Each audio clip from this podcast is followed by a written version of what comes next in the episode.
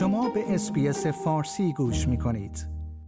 در حالی که شیوع بیماری آنفولانزا و افزایش موارد بستری شدن بیمارستان های نیو ساوت را تحت فشار قرار داده است دولت این ایالت در حال بررسی امکان ارائه واکسن آنفولانزا به طور رایگان است شمار موارد مراجعه به بخش اورژانس بیمارستان ها بر اثر ابتلا به این بیماری در حال افزایش است این در حالی است که روزانه حدود دو هزار نفر از کارکنان بیمارستان های این ایالت نیز به دلیل ابتلا به آنفولانزا در محل های کار خود حاضر نمی شوند. براد هازارد وزیر بهداشت می‌گوید پس از دو سال که موارد ابتلا به این بیماری در سطح بسیار پایین بود ایالت نیو ساوت ولز شاهد یک فصل هولناک آنفولانزا است و می‌گوید این بسیار مهم است که در اولین فرصت ممکن بروید و واکسن بزنید در ایالت نیو ساوت ولز امسال 14812 مورد ابتلا به آنفولانزا گزارش شده است و 3339 نفر با علائمی شبیه آنفولانزا به بیمارستان ها مراجعه کردند. یک سوم از این موارد مربوط به هفته گذشته بوده است.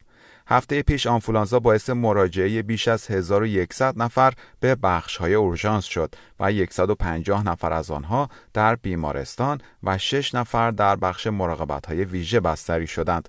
سوزان پیرس دبیر وزارت بهداشت می‌گوید ضربات مضاعف ظهور آنفولانزا در حالی رخ می‌دهد که موارد ابتلا به کووید 19 نیز سیستم درمانی را تحت فشار گذاشته است وی از مردم خواسته است در موارد غیر اضطراری برای منتقل شدن به بیمارستان با شماره اورژانس یعنی سه صفر تماس نگیرند.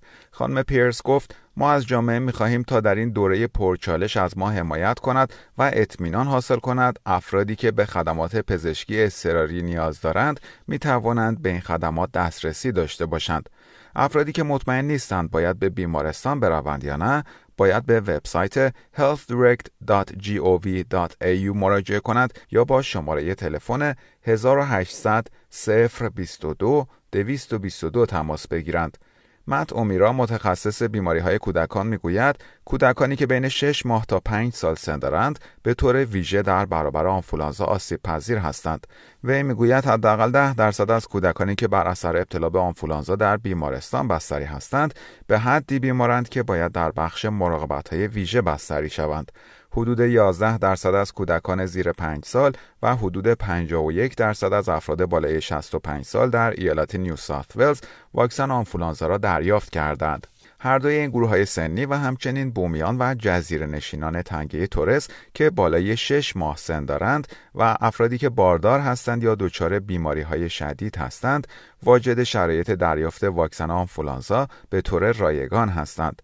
ایالت کوینزلند روز گذشته اعلام کرد که برای مدت یک ماه واکسن آنفولانزا را به طور رایگان در اختیار همه ساکنان این ایالت قرار خواهد داد.